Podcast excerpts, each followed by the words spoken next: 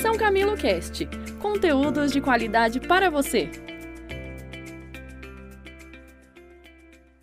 Olá, seja novamente muito bem-vindo ao nosso Papo de Gestão, o podcast da São Camilo Cast.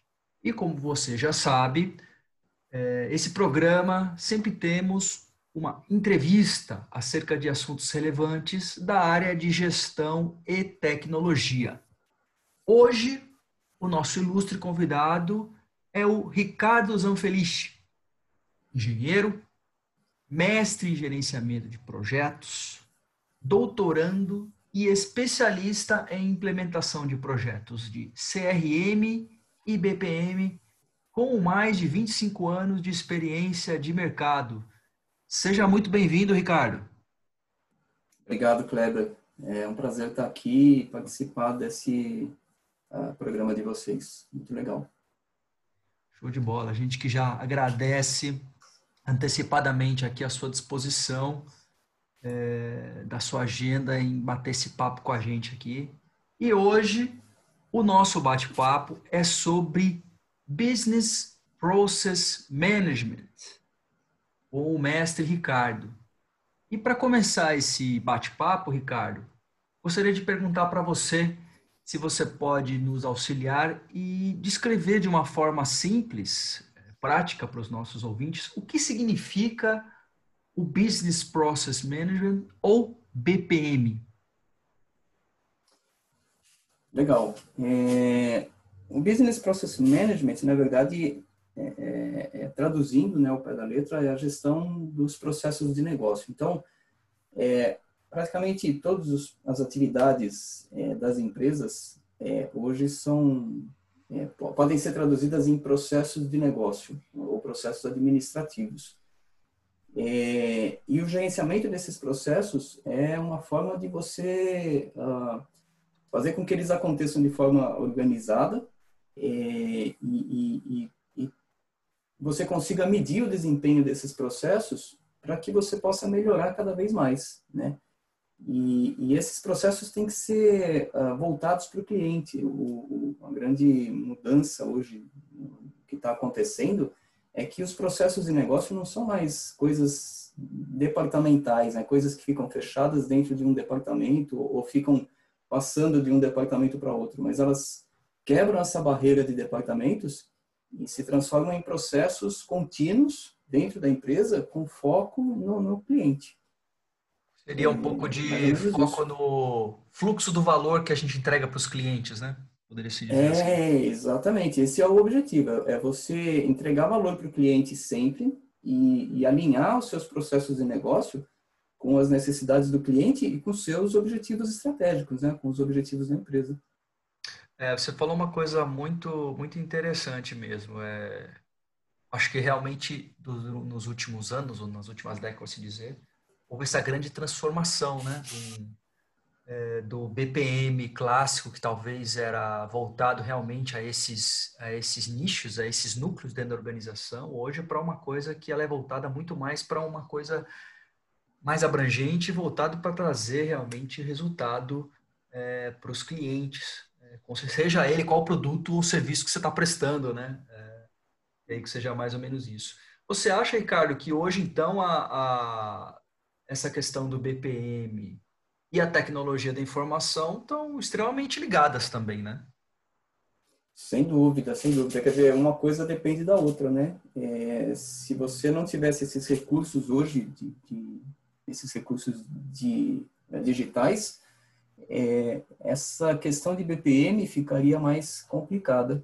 É, o fato de você ter todos esses recursos à mão facilita muito a vida e, e você consegue é, realmente entregar alguma coisa mais é, mais voltada para a necessidade do seu cliente, desde que você conheça né, a necessidade do seu cliente. Então, tudo começa por você entender qual é a necessidade do cliente é, fazer adequação, mas uma coisa importante, Kleber, é que é, as, as empresas precisam, as pessoas precisam mudar a maneira de pensar, né, o mindset. É, esse, essa, essa forma de trabalho exige que é, você quebre barreiras organizacionais mude a questão da hierarquia dentro das empresas e, e o ganho que isso traz é você atender melhor o seu cliente. Esse é o, o, o grande, o grande objetivo da, dessa transformação digital.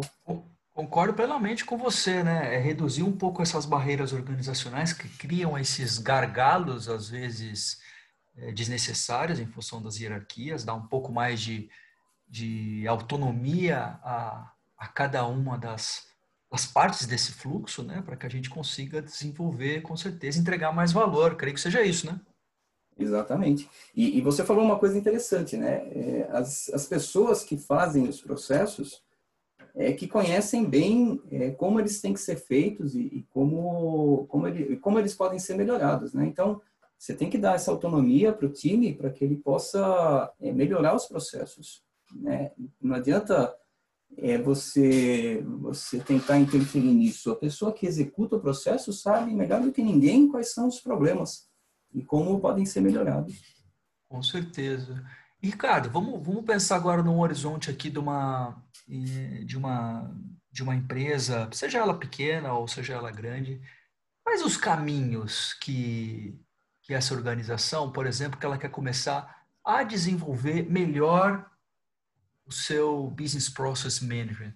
Como é que são, como é que é feito esse processo de, de, de mapear e desenvolver essas soluções? Isso é feito como se fosse um projeto para desenvolver isso? Creio até que isso não tem fim, né? Uma coisa que é contínua. Mas como é que é o start desse tipo de, de projeto dentro de uma organização? É, então, é exatamente o que você falou, é um processo contínuo, né? Nunca acaba.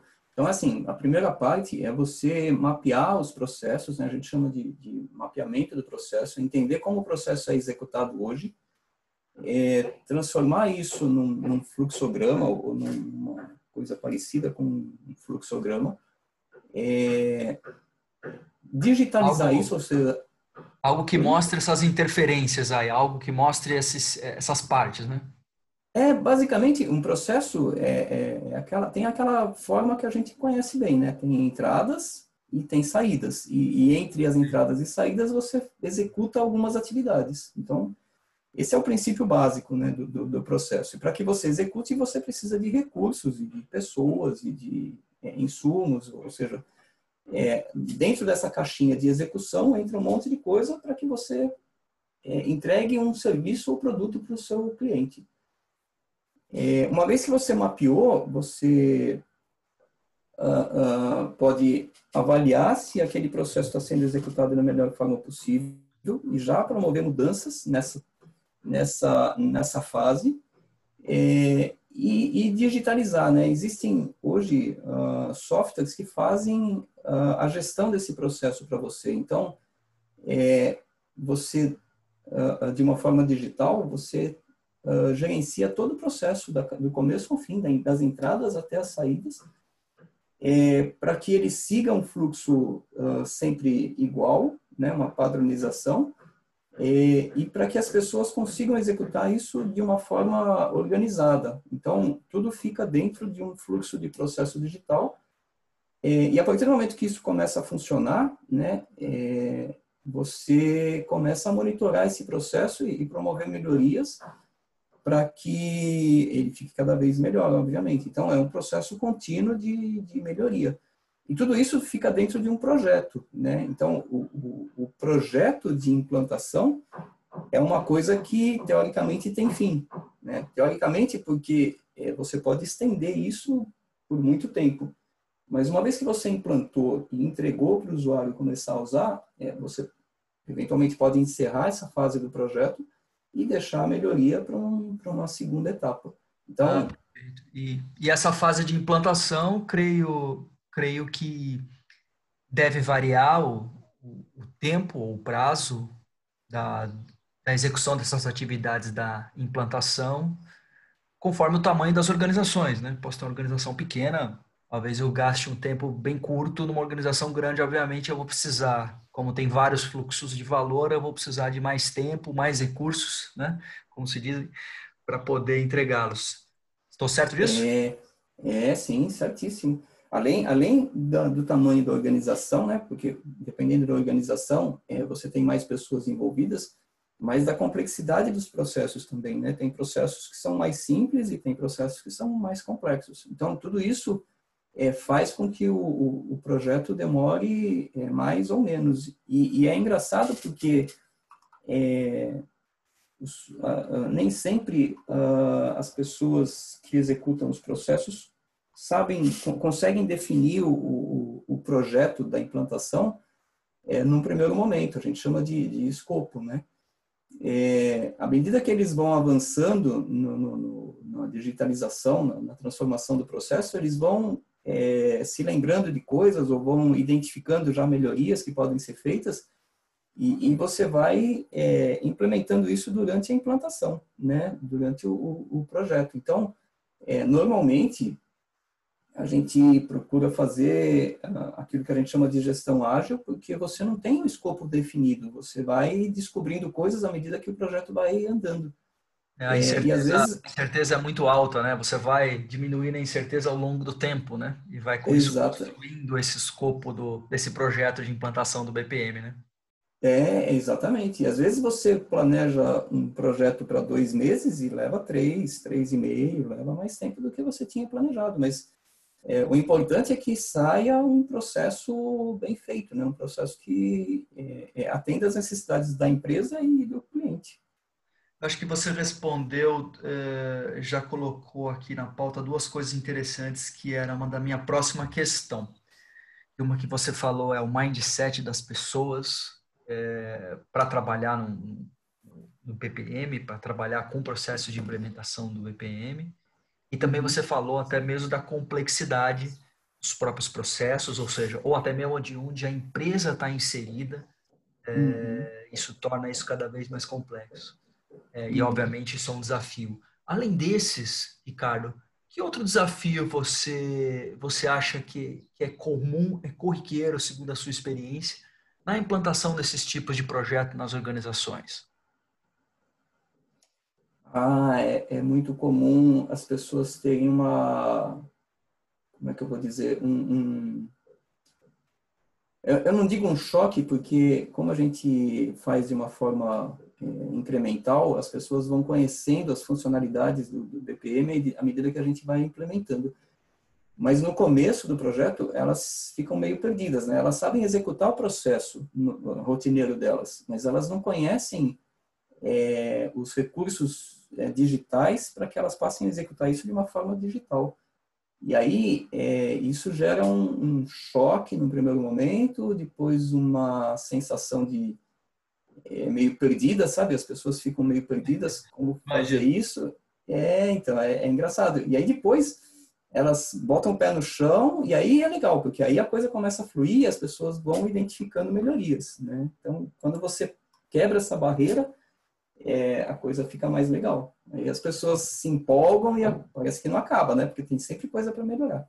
Você falou uma coisa interessantíssima, né? Porque estamos aqui conversando no meio digital, é, realizando esse podcast nessa modalidade, etc. Não estamos mais fazendo, como pode dizer, ao vivo e tudo mais. Mas como ainda para diversas organizações essa questão da, do, do, BPM e no modelo digital ela ainda é distante, né? Ela, ela, as pessoas vêm ainda, é, enxergam ainda a empresa e o processo como algo de documentos colocado numa pasta em algum lugar, né? É um formulário a ser preenchido e guardado, né? É interessante esse ponto de vista que você colocou sobre ainda esse, esse terceiro desafio que você elencou, que é essa questão da digitalização talvez ainda é, é, para diversas organizações no Brasil e no mundo, é, isso ainda seja uma grande barreira, com certeza. Concordo plenamente. Sim, é verdade. Sim, é, é sim. Ricardo, até para ajudar aqui o, o, os nossos ouvintes desse podcast, a nossa comunidade aqui da São Camilo, sempre acompanha com a gente os nossos podcasts, que sugestões que recomendações você, com a sua experiência, com o seu tempo de, experiência com BPM, com implementação de projetos, você sugere como literaturas, como material, como, como recomendações para as pessoas estudarem mais sobre o assunto, sobre o BPM, para que elas possam ir atrás dessas informações e desenvolverem é, seja por meio de certificações ou outras coisas, desenvolverem as suas competências nessa área, que junto com diversas outras áreas são tão importantes né, para a gente desenvolver as organizações de uma forma sustentável. Legal. É, tem, tem uma associação chamada Associação Brasileira de uh, Processos de Negócio, chama a BPNP, e, e eles têm uh, um, um, um, guia de melhores práticas parecido com o guia PMBOK, é, eles chamam de BPM CBOK. É, BPM CBOK. Legal. É, BP, BPM CBOK. Depois eu passo o link da, da a BPMP para colocar aí no, na, no chat. Ah, ótimo. É... A gente coloca na descrição aqui para o nosso pessoal poder acessar.